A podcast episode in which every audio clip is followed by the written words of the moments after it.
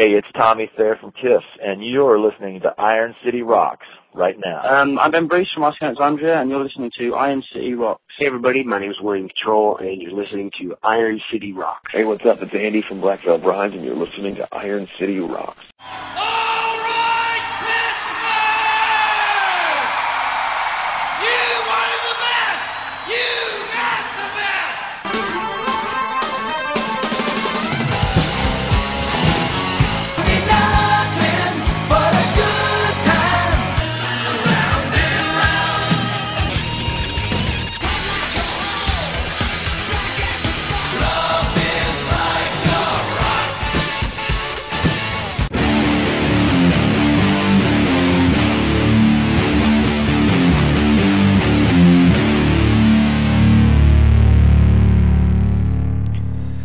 And welcome to episode 185 of the Iron City Rocks podcast, coming to you from Pittsburgh, Pennsylvania. I am your host, John.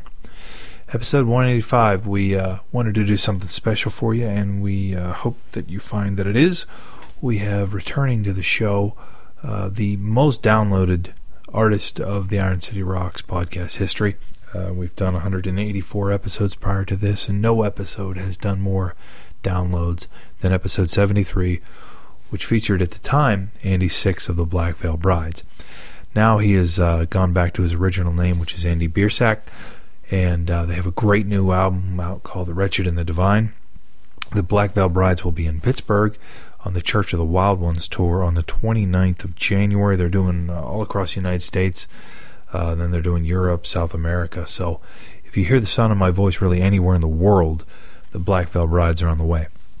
And really can't recommend that album uh, too much. Uh, I, I, picked it up. I have all of the Black Veil Brides albums, and this one to me is a giant leap forward uh, in songwriting. So really worth the effort uh, to go out there and get the album. It's available at Target, Walmart. It debuted at number seven in the country, so uh, there are no shortages of place to get the physical media. Or if you go to um, iTunes and Amazon, all those great places, obviously you can get it instantly. So recommend you do that.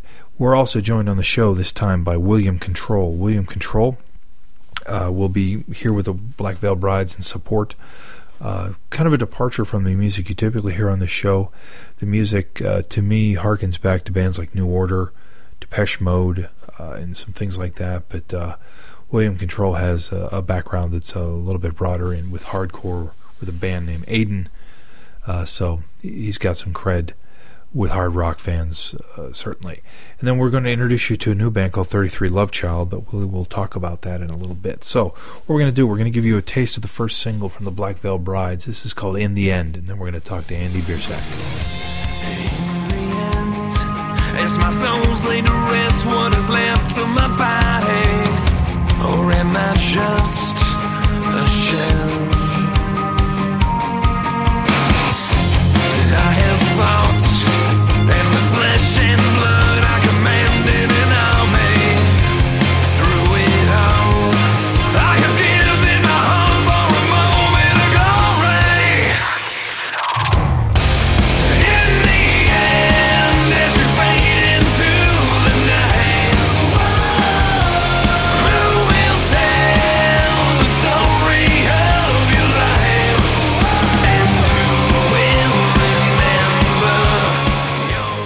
welcome back to the show from the band of Black Veil Brides, Andy Biersack. How you doing?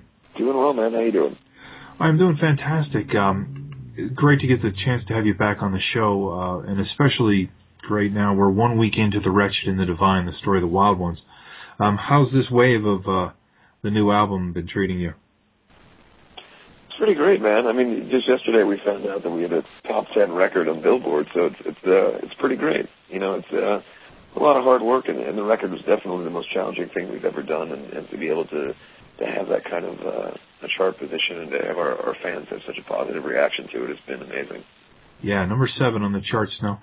This album, to me, I've been kind of following you guys. As I mentioned, you were on uh, our show right after, um, or while you were on the road for We Stitch These Wounds. Um, your songwriting seems to have gone a long way. Maybe it's just my impression, or, or the album sounds fresher to me now, but uh, I mean, did you guys spend a lot more time writing this album in particular? Certainly, I think that you know. It also, it just comes with with maturity of, of growing as musicians and, and and in fact as songwriters. Um, I was 17 years old when the bulk of We Stitch These Wounds was written, and uh, you know had not really had much experience with with professional records being made. And that record was made for a very small budget. We didn't even have a producer on that album, really. We kind of self-produced and Mhm. had some come in and engineer the record and kind of. I think that the everybody that worked on that album was all it was all a labor of love. You know, I don't think anybody really got paid because. Sure. But uh, and then going into the World on Fire, uh, you know, we were older and wiser, and, and I think we had spent a lot more time writing there. But again, we didn't have a very hands-on producer. And I think the real distinction is that obviously we're, we're we've improved and matured over time, but also we had John Feldmann, and John Feldmann in the mix made the record that much better because he's a incredibly hands-on producer and someone who will push you to improve your songwriting abilities and improve your your playing or improve your singing. And um, as much as he's he's a wonderful and kind person, he's definitely a taskmaster who. uh you know, you're there every day at 10 a.m. and you leave at 4 in the morning, and then after you're already home, if he calls you and says he has an idea, you have to drive right back to the studio. So, Sure. you know, uh, it was definitely a, a, a challenging and, uh, I guess, difficult process, and one that was definitely very rewarding. Yeah, it, it kind of reminded me, and you, it's great you mentioned John Feldmann because when I listened to the record, one of the things that kind of stood out in my mind is almost how Kiss took that leap when they made Destroyer with Bob Ezrin. Um, you know, you guys are adding a lot more orchestration. The songs, um, to me, they seem like you spent a lot more time on them. Maybe, maybe it's just uh again my my judgment, but um, you know, it is amazing how a producer can make that much difference. Um, Absolutely. Obviously, all the stories that you hear of when they were making Destroyer and Ezrin sort of had a very similar, um, from what I've heard, obviously, uh, you know, only heard stories, but had a very similar um, way with them and, and being a little bit more hands-on and obviously something that uh, the comfort level was different. And I think that that is something that we've never really experienced. And growing up as a kid hearing the stories about Destroyer being made, um, maybe it wasn't I didn't have the understanding until now where if you have that kind of a production team behind you and you have that kind of a producer that really A believes in what you're doing and B wants to push you to the next level and make you do something that you've never done before, your level of interest or comfort or, or maybe just level of intent towards doing that improves that much more and you really want to push and do new things and, and the ideas just flow more easily Sure. because something like having a entirely orchestral overture on the record is something that was just an idea that I had one day while we were working, and I don't know that that's something that would have come to me in previous work, maybe working with a different producer, being in a different circumstance. Right. Now, um, did, did the theme behind the album uh, was that hatched before you started writing, or were some of the songs you know you just kind of noticed a theme in your writing and then kind of glued it all together in the story, or how did the you know the concept behind the record come about? Uh, it all started with a short story that I wrote. Um, literally, just sitting on a flight back from Europe, I, I was.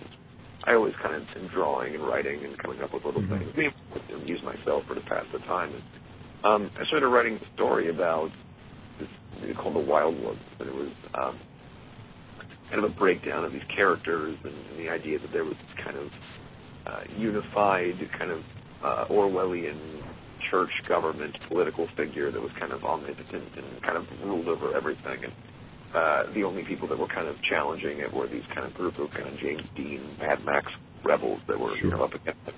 And uh, from there, it was something that I thought was was cool, and uh, I brought it home, and I, I kind of had the idea. And at this point, we were had already been working on uh, a, a record that would have been the follow up to the World on Fire Mhm. um, with, with a different producer, and, and we were about six songs in, and, and I wasn't really incredibly. It wasn't that I wasn't excited. I was just. I don't think I was incredibly turned on, so to speak, by anything that we were doing. It didn't seem challenging, or it kind of seemed too logical of a follow up. It just kind of seemed like the same old thing. Maybe just Yeah. a little bit, be a little bit better, but but not anything that would challenge us or challenge our audience or anything.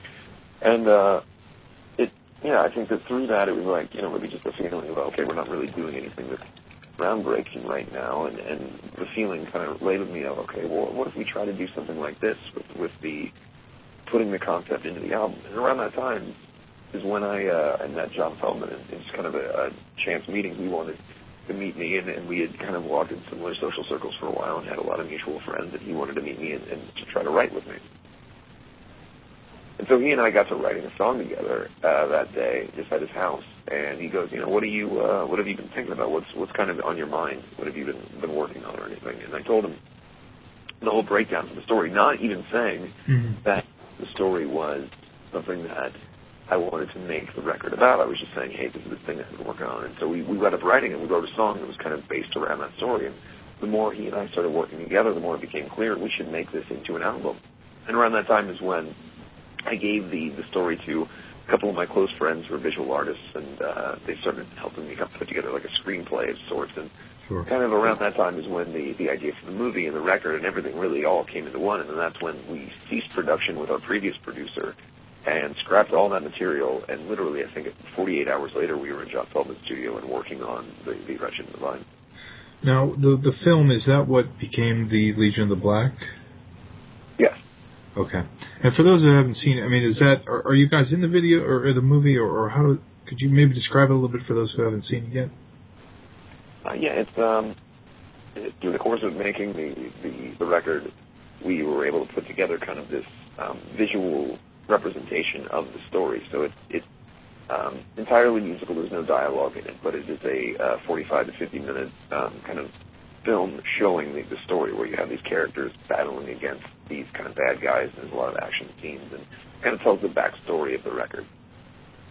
Yeah. So you, I mean, you guys have really gone on. I mean, this is you know when I listen to the album, this kind of reminds me a little bit of uh, you know harken back to like Operation Mindcrime, almost in that you've got cool you know a cool visual representation of the story. I mean, do you guys you know have plans? I'm sure you know everybody who writes an album like this would like to see it performed live in its entirety. Would that something you know we might see sooner than later?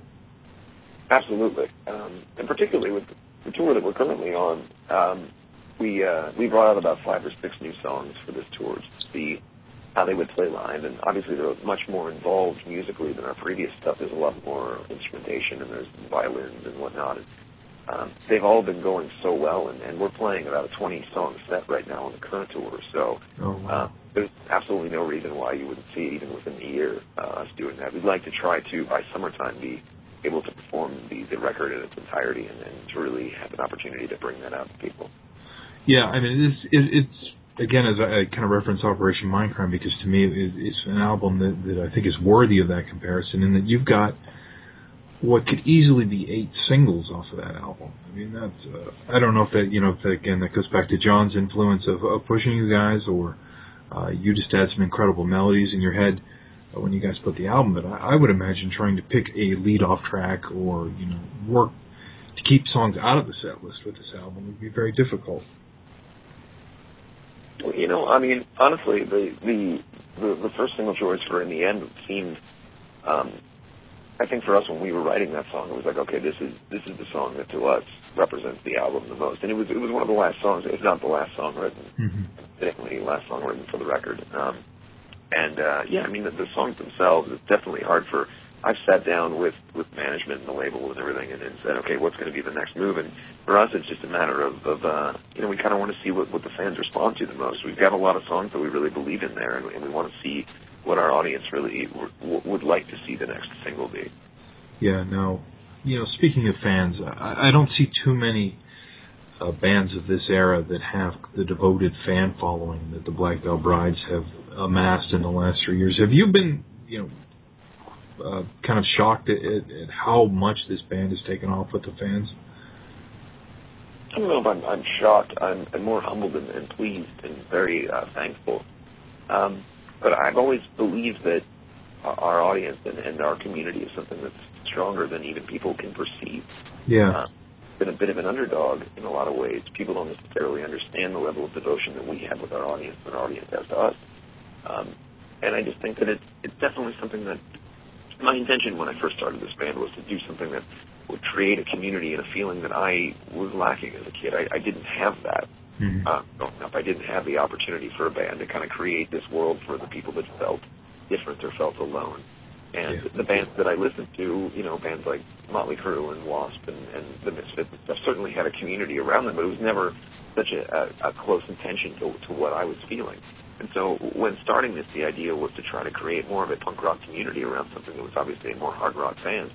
And uh, I think we've been very successful in that, and I think that you know I, I'm not I'm not surprised by what our fans can do. I, I firmly believe that we have you know an audience that is is with, with it's hard to touch. You know, it's hard for other bands to go, okay, well, you know, it's hard for other bands to go up against Black Veil Bride's fan base in a lot of ways. You know, it's not to say other bands don't have huge followings. It's just to say that Black Veil Bride's fans are very devoted, and, and I'm very proud of them for that. Yeah, it seems. I mean, there's only been you know a handful of bands I can really think of over the last 15 years. You know, you know maybe the Black Label Society. Uh, you know, obviously the Kiss Army. But um, you know, you guys on Facebook reg- regularly with people with tattoos and things. It, it's you know always it impresses me that you know the, the you know the devotion.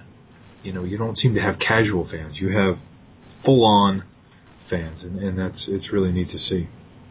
I would say that that's one of the most interesting things that has come with the release of this record, even just in the last week, is seeing people that, know, we've always been a very polarizing band in terms of people Mhm. either love us or hate us, but this record seems to be evoking a lot more people saying, you know, I don't necessarily, I, I'm not going to get a tattoo of their face on my body, but Yeah. I this record, which is kind of an interesting thing because we've never really had that before. That being said, you know, our our our our core fan base and, and the BVB Army, as they call themselves, we uh, we're very appreciative towards them, and, and Yeah, Um, it's great to be able to to bring in new, you know, you know, maybe not critics necessarily, but you know, new fans without ostracizing, you know, without going in a complete left turn from what you had been doing and ostracizing, you know, the fan base you'd built up. So that's great. So you said you're doing about 20 songs in in this uh, the Church of the Wild Ones tour set list. yeah, They kind of mix across all three albums. Yeah, I think there's a good mix. Um, we, we're doing uh, definitely a, a handful of songs from from all three records and, and one from our EP that we released. And uh, yeah, it's it's been a lot of fun. I mean, this is definitely the most the longest set and the most uh, comprehensive set of our material that we've ever done, and um, I, I really enjoy it. You know, this is our first time touring in the U.S. in almost two years. Um, Yeah. it took a lot of time to make the record, and uh, we we've been in Europe for a while before that, so it's it's been a great homecoming for us. Andy, it'll be great to see you back. You guys are coming through Pittsburgh the last week of the month. The month you'll be hitting the Altar Bar in Pittsburgh, and it'll be great to see you guys when you get there, man. I appreciate it. Uh, thanks, dude. Good to talk to you again. Bon Jovi in concert. Live in Pittsburgh. The man, the band, the hits. Don't miss Bon Jovi. It's my life, it's now or never. February 21st at Consol Energy Center. Give me all the breath. No opening act. All night. You give love a bad name. All Bon Jovi. We weren't born to follow. February 21st at Consol Energy Center. Buy your tickets now at Ticketmaster.com, 800 745 3000, and at the box office. Have a nice day. Don't miss Bon Jovi, produced by AEG Live. More at BonJovi.com. Have a nice day. All right, again, Bon Jovi Consol Energy Center on the 21st. It's a Thursday night, uh, coming up sooner than uh, sooner than you think. That's only uh what about four weeks away, so that'll be a great one. And won't be long, I think, before you see the Black Veil Brides playing at the Consol Energy Center, uh, the band that's that's uh, rapidly rising in popularity. Uh, I know the show at the Altar Bar in Pittsburgh is now sold out. So if you're listening to this and we're planning on going down and just paying your money at the door, you missed out. Um, if you keep an eye on our Facebook page, facebook.com forward slash Iron City Rocks, when we announced the show, I personally had promised that this show would sell out, and it certainly did. So, going to be a great one. And also on the bill that night, William Control. Uh, and I always uh, enjoy talking to the uh, support acts because I think it makes for a more enjoyable concert experience. You go and you know a little bit about the band that's opening up. So, we're going to talk to William Control, who uh, originally was a William of a different name who sang for a band called Aiden. Uh, William Control started a side project. Uh, this is now, I believe, their third album. Uh, really, really cool music if you're a fan of like 80s uh, synth new wave music. So I'm going to give you a, a track from that album called Kiss Me Judas, and then we're going to talk to William and let him explain the band a little better to you.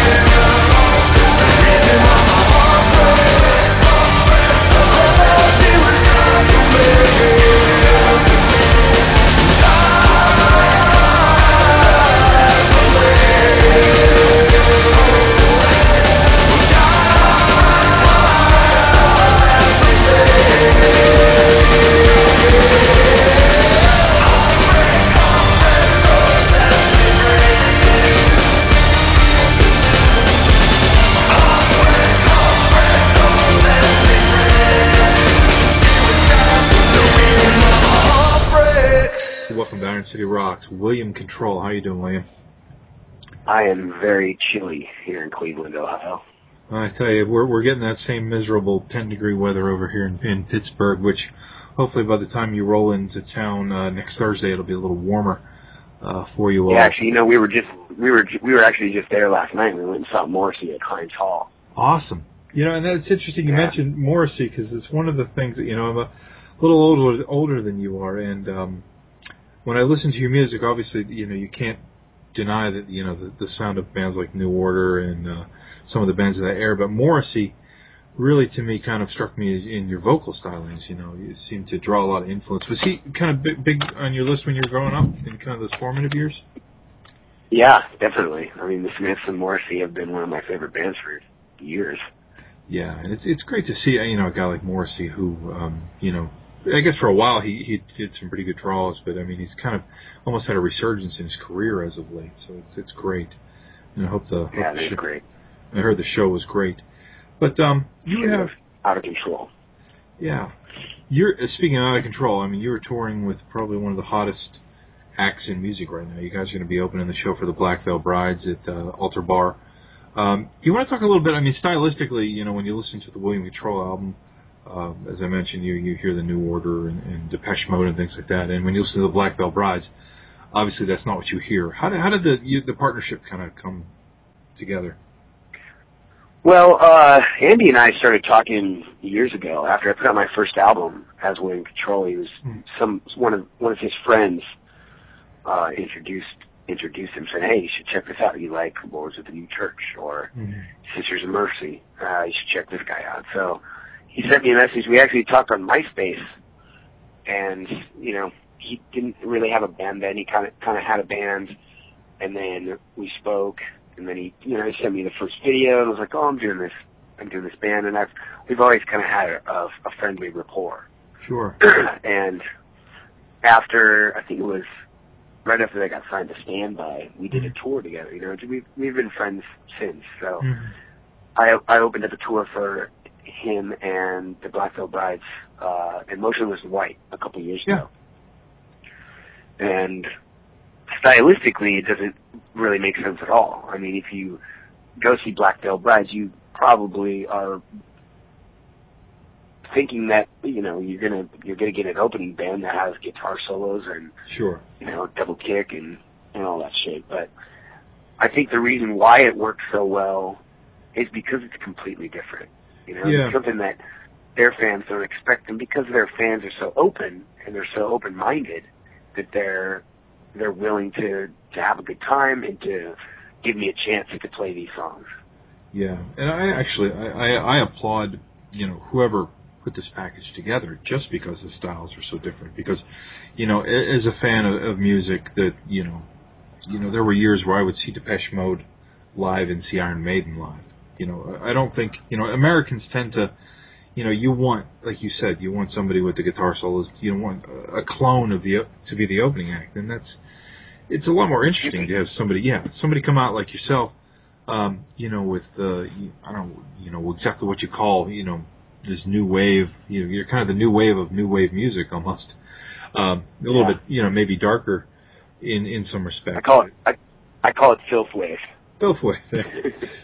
yeah, as long as it doesn't. you know, I think what it, I think, I think what it really is, is- what it really boils boils down to is, is that they're in a position where really they can take any band they want on tour. They can, they've been getting cash offers from labels and from other bands to take, you know, their next up and coming band, whoever they're trying to promote, to Mhm. play in front of the Black Veil Brides audience. And really, what it boils down to is the fact that they want to take who who they like and who their friends are, and Yeah. we are we're, we're really good friends. So. Yeah. I, as an independent artist, not working for a label, not I'm not on a schedule, I'm not working towards a goal. Mhm. Uh, I I have to say that it's pretty fucking awesome of a band who could really take another band that's you know almost as big and go into bigger rooms and make more money to take a guy like me who who really you know is not working towards a direction with regards to album sales or pleasing a label or anything like that, but just because they they they wanted to. Yeah, I mean, something to be said for that. Sometimes I think, you know, you read, you know, a lot of the, the you know, older artists now are doing these autobiographies, and you hear what absolute jackasses some bands were to their opening bands. You know, if you've got some camaraderie and rapport, obviously they involved you in the making of uh, the Wretched and Divine. Um, then it makes for a more fun. You know, you guys are traveling down the road, you know, for the next how long together. It sure helps if you all get along.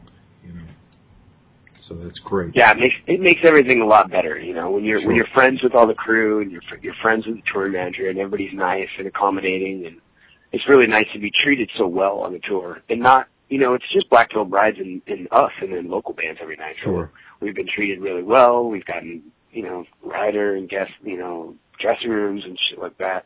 It's probably one of the best tours I've ever done, and I've Yeah. been touring for ten years. Yeah. Now, the latest record, uh, Silentium Amoris. Uh, do you want to talk about how, you know, how you made that album? You know, being an independent. Yeah, well, I made that album uh, through a project called the Control Project, and it really is just a rip off of Kickstarter, but without the Mhm. Kickstarter percentage. I basically just a- asked my fans to donate some money in exchange for different packages. Mm-hmm. You know, either, either a record and some handwritten lyrics, or uh, vinyl, or you know, some different things like that that I offered. And I was able to make enough money to make the record and get it mixed and get it distributed and get it pressed up and then go on, you know, a couple of tours, which is, I, I, I think the way forward for artists like me. I mean, Yeah. at the end of the day, I, I, I, I don't really believe that my music is ever going to get played on the radio. You know, so I'm never going to be as big as Lady Gaga. Sure. So it's really just going to be word of mouth and fans supporting me. Yeah, I, I mean that is that is a great point, and we see you know more and more bands, um, you know, going the Kickstarter route, and, and it really, I think, at first I was kind of against it, you know, personally, but then the more you think about it, you know, if if people have the faith in you and you are giving something back, it isn't like you're just you're you're there with your hand out asking them to mail you fifty bucks. Uh, so you can spend a half an hour mixing the album. You're in return, you know, like you said, a handwritten lyrics, or you know, you do poetry or, or whatever. You know, it it helps bring them into the creative. You know, feel like they contributed to the album. So it really kind of binds Yeah. the fans to the artist. So that's great. You know, the type of music you you make. Um, obviously, uh, I mentioned I was a fan of like Depeche Mode and things like that. You know, and music being, you know, that type of music in the 1980s was certainly made different than how it would be made today. You know, because of the technology. Um, can you talk a little bit about how, you know, do you use Pro Tools or how do you go about creating, you know, this kind of music, this electronic type music, in the technologic, you know, the technology we have today? Well, sort of a bizarre, sort of a bizarre story actually. I mean, I, I I've been playing in a band called Aiden uh, for nearly ten years, and I've grown up listening to punk rock music. Sure. You know, four, three and four chord, Mhm. two minute songs that you know about changing the world or you know punching someone in the face or whatever it is. And so my my background lies in in punk rock bands, Misfits, Bad. Religion, Mhm. Nirvana. and so when when we decided that when when I decided that I wanted to do a solo project, my my friend Kenneth Fletcher and I got together and started writing songs that were outside of that genre. And now, mind you, we're not electronic music fans. I mean, we're not. We don't. We don't go to those shows. We don't really know any of those bands outside of Joy Division, New Order, Mhm. Depeche Mode. I mean, some of the really big '80s bands Yeah. we knew we kind of wanted to sound that way. And so, uh, when we started writing Hate Culture, which is the first William Control album, we bought a program called Reason Okay. to use as the drum machine because we didn't, you know, we didn't have a drummer, so we just wanted a drum machine. and we used Reason uh, with Pro Tools both together, and we would use the Reason uh, program to to program drums, and then we would write the songs on guitars and bass and Okay. maybe a synthesizer. You know, maybe like one one synthesizer. Mhm. And by the end of that record, we had learned how to use pro, uh, Reas- Reason well enough to where we could write, you know, you know, industrial drum sounds and all these different synthesizers and, you know, so the beginning of the record sounds a lot different than the end of the record. Sure. And not in a chronological order. It's, it's not put that way. Like Beautiful Loser is the first song on the album, and that was the song that we wrote last. Okay. So it's a really bizarre way of, of making music and kind of stumbling upon this genre that actually does exist. Yeah. I mean, there's tons of bands that William Control would actually fit right in with on tour. You know, Sure. Nation, A-Pop Stigma, Berzerk, or whatever that band is. I mean, there's tons of those bands that we we, we had no idea. Yeah. You you reinvented a, a music style that you didn't know you were already was there. That's cool. Yeah, so So that's how that's how it's made. So now it's it's made in in a program called Reason and Pro Tools, Okay. and then guitars and bass. now live, I mean, how do you go about accomplishing this live? I mean, obviously you have musicians uh, on stage, but I mean, do you use like backing tracks, or is this all you know performed by the musicians on stage? Uh, we run we run some backing tracks, and then Kenneth plays drums. Okay. And it really, it really, or I'm not, I'm sorry, drums, bass. He plays bass. It really depends on what tour we're doing. I've done, you know, shows where I've had a guitarist and a bass player, or a drummer and a bass player. So it really just depends on the tour and how much I can afford. Yeah, yeah certainly, certainly understand that. And then, um, now you have a, a DVD you're finishing up work on, or is it, or is it in the can now? Yeah, it's in the can. Actually, it came out last Tuesday. It's Oh, okay. Live in London Town, Okay.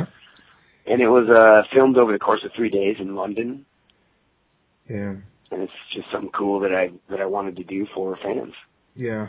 Now, I, how? I mean, this is kind of a question, you know, because a lot of the bands you mentioned uh, from the '80s era were English bands.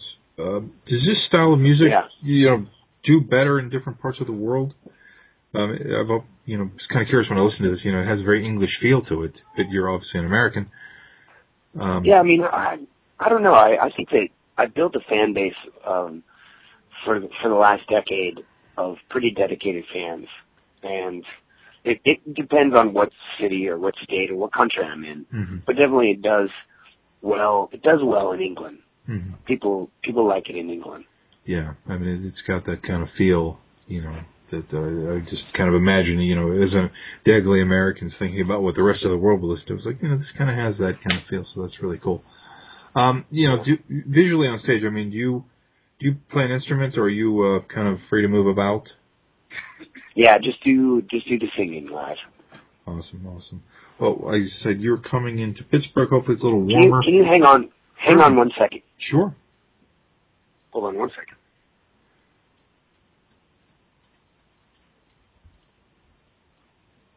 Sorry about that. Oh, that's quite all right. Quite all right. That's what I was going to say. Um, you're coming in on the 29th. Uh, you're going to be opening for the Black Veil Brides uh, altar bar, which is going to be kind of cool to see. Uh, you guys are going to be playing in a, a converted church, so that always makes for. Yep, for I love that place. Yeah, so we'll be looking forward to seeing. You were here what, probably within the last year or so, weren't you? In Pittsburgh. You know, it was the last. Uh, did we do Pittsburgh on the birthday massacre tour? No. The last time I was in Pittsburgh was on the Black Veil Bride tour. Oh, okay. Yeah, it's been a little while since they've been here too, so it'll be great to get you guys back in. It'll be cool to to check you guys out, and I appreciate you taking the time. Awesome, thank you very much. I'll see you soon. Have you ever listened to an album and thought to yourself, man, I could do so much better than that? Well, here's your chance. My name is Sue, and I've decided to write my next album live and online at rageandapathy.com. So come on over, leave me a comment, and tell me what you think about the album and where you think it should go. And as a bonus for you Iron City rockers out there, I will give you an exclusive copy of the first song as soon as I get it finished. So stop on over to rageandapathy.com and join my madness. All right, next up on the show, we are going to be joined by Whiskey of the band 33 Love Child. I was approached to uh, talk to 33 Love Child by fellow Cast Iron Ring show host Bob Nalbandian, who hosts the somewhat legendary Shockwave Skull Sessions and Shockwave's Hard Radio. You can find both of those at castironring.com, as well as Iron City Rocks. As a band he manages, uh, Whiskey uh, at one point had sung for Marty Friedman of Megadeth. Uh, he's got a really cool new record out, uh, the self-titled album 33 Love Child. So I'll play you a track off of that that really jumped at me, and then we're going to talk to Whiskey and let him kind of introduce how the project came together. This is My December from 33 Love Child.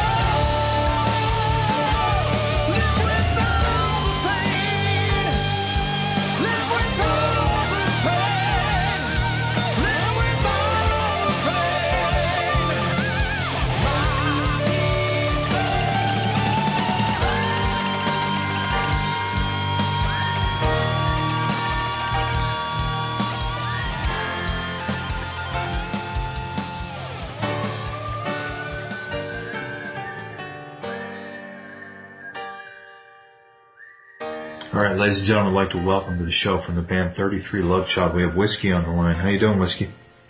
Good. How are you, John? I'm doing great. Uh, we are freezing here in the Pittsburgh area, uh, but you know it's always good to talk rock and roll uh, with with a with a great band. And um, I came across your your I guess this would be your debut album, the 33 Love Child album. And It uh, is, yeah. Anxious to get you on. Can you talk a little bit about how this this project, the 33 Love Child, took shape? Yeah, it's kind of an interesting story. I auditioned for a band called Splinter Okay. three years ago here in Dallas, and uh, loved the band, loved the songs. They had their fourth or fifth record out, and um, auditioned for the band, got the gig, and then, uh, which is funny because the first audition I went in and totally sang off key just just to mess with them. and they were all looking at each other like, "Oh no!" Yeah. So anyway, I sang it right, and then I got the gig. Well, then, you know, I have, you know, some connections and things, and I'm from LA, so I, I'd been there, done that, and sorry, and um, so I brought all this stuff, and I said, let's go to the studio and do a record. Well, we started doing a record, and the bass player, drummer, and the other guitar player had quit within a month of doing the record. Okay. All the, you know, potential we had. So we ended up looking for new bass player and drummer, found a new one, found a new one, found a new one. Three three spinal taps later, we ended up with the guys we have now.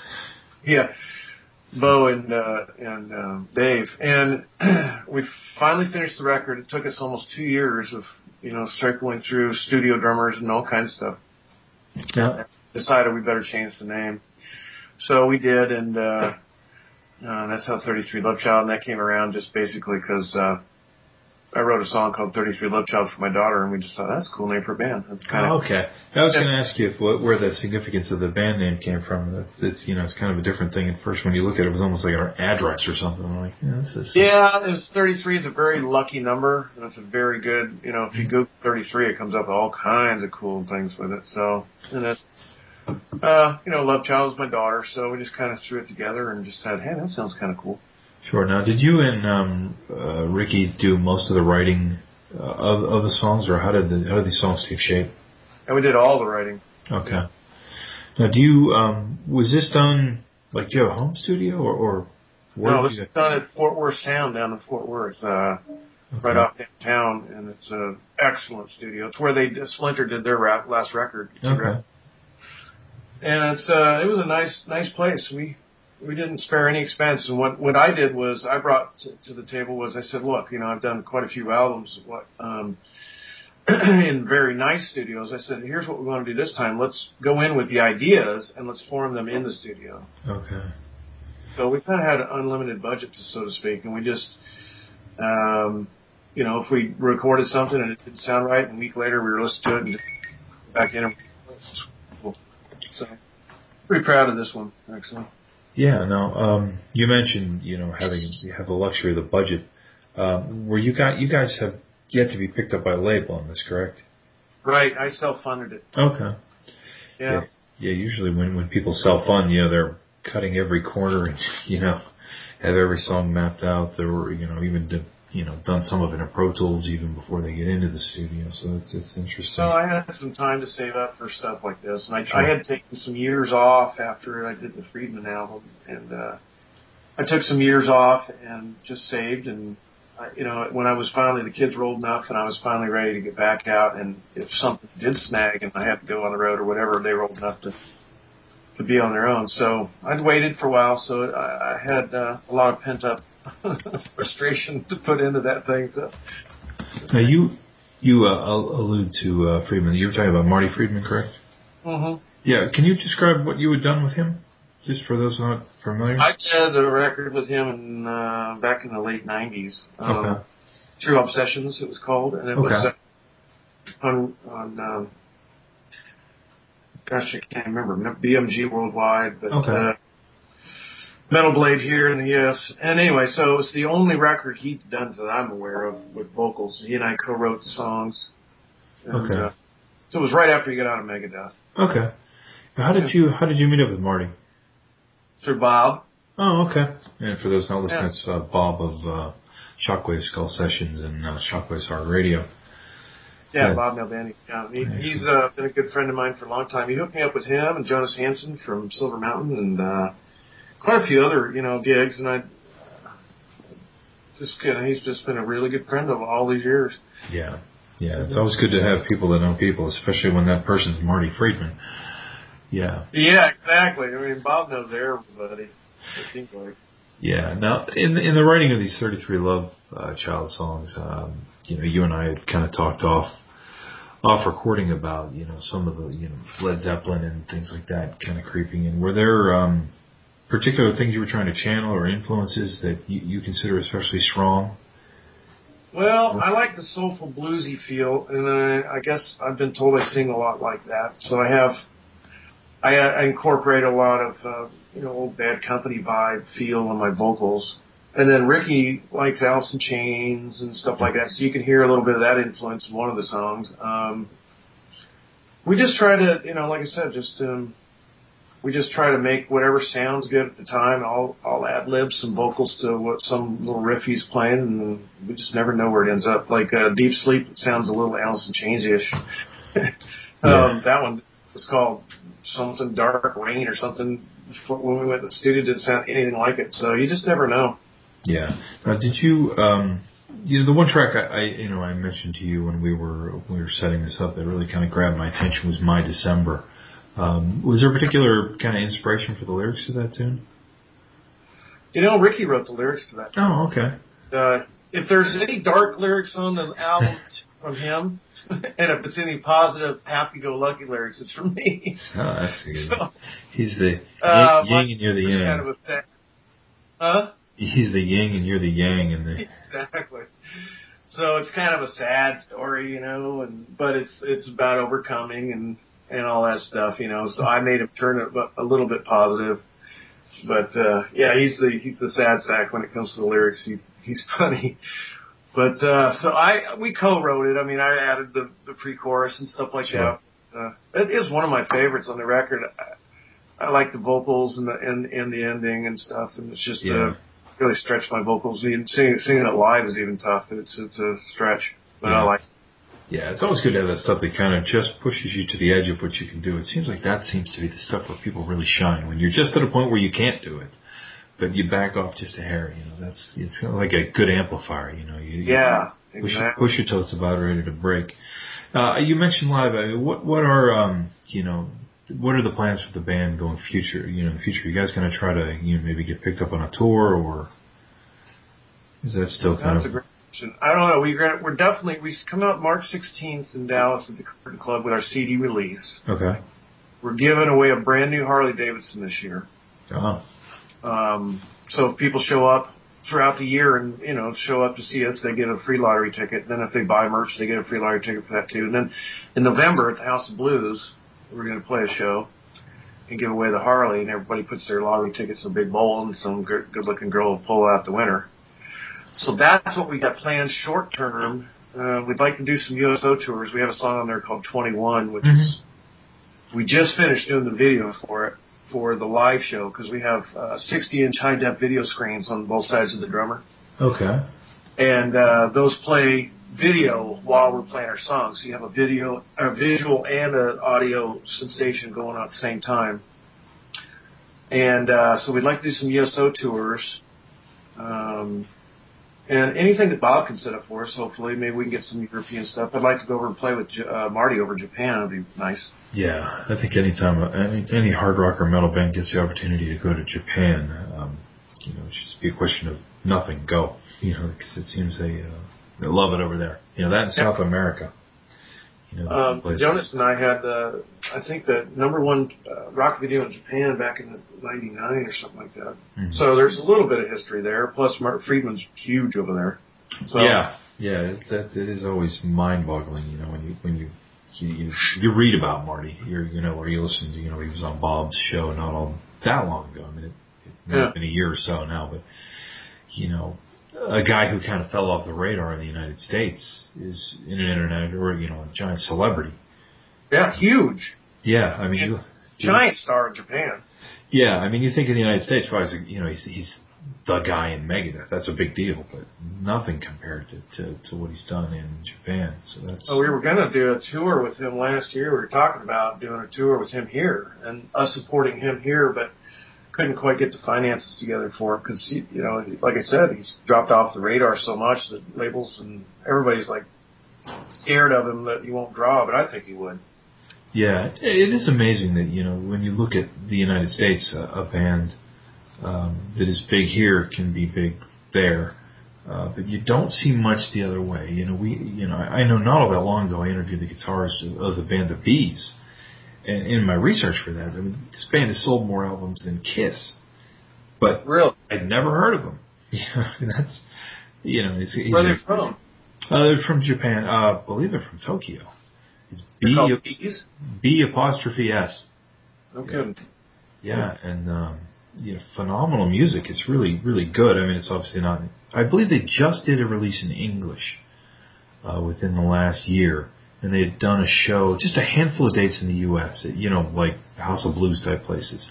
Mm-hmm. Uh, maybe five or six dates across the entire country, but this is a band that is playing giant facilities in, in Japan. So it's it's it's a shame that you know. No, it's crazy.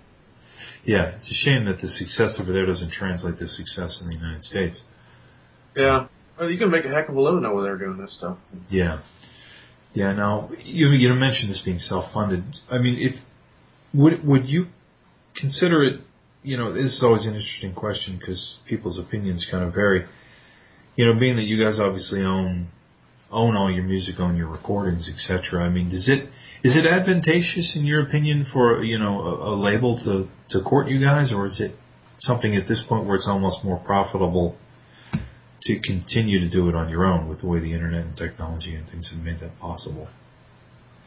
That's a great question too. I don't know. I mean, there's uh, most of the record deals I'm hearing about these days are 360 deals, and Mhm. those are those are basically you know guys you know who their name is and they're famous, but they ain't making any money. So Yeah, I'm not really into that. You know, I'd rather when you're told what to do and you don't get any of your merchandise, you don't get anything. I mean, record label makes it all because they're losing money hand over fist thanks to the internet. So I don't know. I think we're going to just stay grassroots and just, uh, you know, if somebody does approach us and get, offers us anything but a 360, we seriously consider it. But, you know, more than likely, we're just going to be doing one-offs and weekends, gigs, and weekend warrior stuff and Yeah. short tour. Yeah, and if you can get the word out, you know, through you know avenues such as this and, and you know other podcasts and internet radio and things like that, I mean, you get a you know much bigger chunk of the pie. Somebody you know goes to iTunes and, and drops down ten bucks to buy your album, you're going to get Yeah. a much healthier cut than you would if you know record label X is taking their cut. So Exactly. And I just think that, you know, we're not doing it for the money. We do it because we love it. And Yeah. We're doing it because we're at that age now where we're just having fun. And yeah, if something happens, great. If it doesn't, then we're going to keep putting records out. yeah, That's all we're, that's to it. If we get good exposure overseas, we can sell quite a few. yeah, yeah. Which is great. Then you can use it to finance you know record number two. I you know. I think most musicians would be happy if they can make enough money on an album to finance the next one. Amen to that. Amen. All right, Whiskey, you take care and we'll talk to you later on, man. Thanks, John. Take care. Eric Clapton. Live in concert. Saturday night, April 6th at Consol Energy Center. One night, one stage. Slowhand is back live. The voice and six string that defined a generation. Eric Clapton. Saturday, April 6th at Consol Energy Center. Eric Clapton and his special guest, the Wallflowers.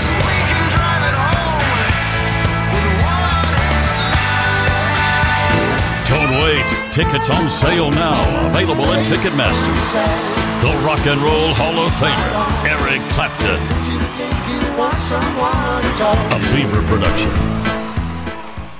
All right, I want to thank Andy Biersack, William Control, and also Whiskey at 33 Love Child for joining us on the show. And more importantly, I want to thank you guys for listening. You can check us out at ironcityrocks.com, twitter.com forward slash ironcityrocks, and facebook.com forward slash ironcityrocks.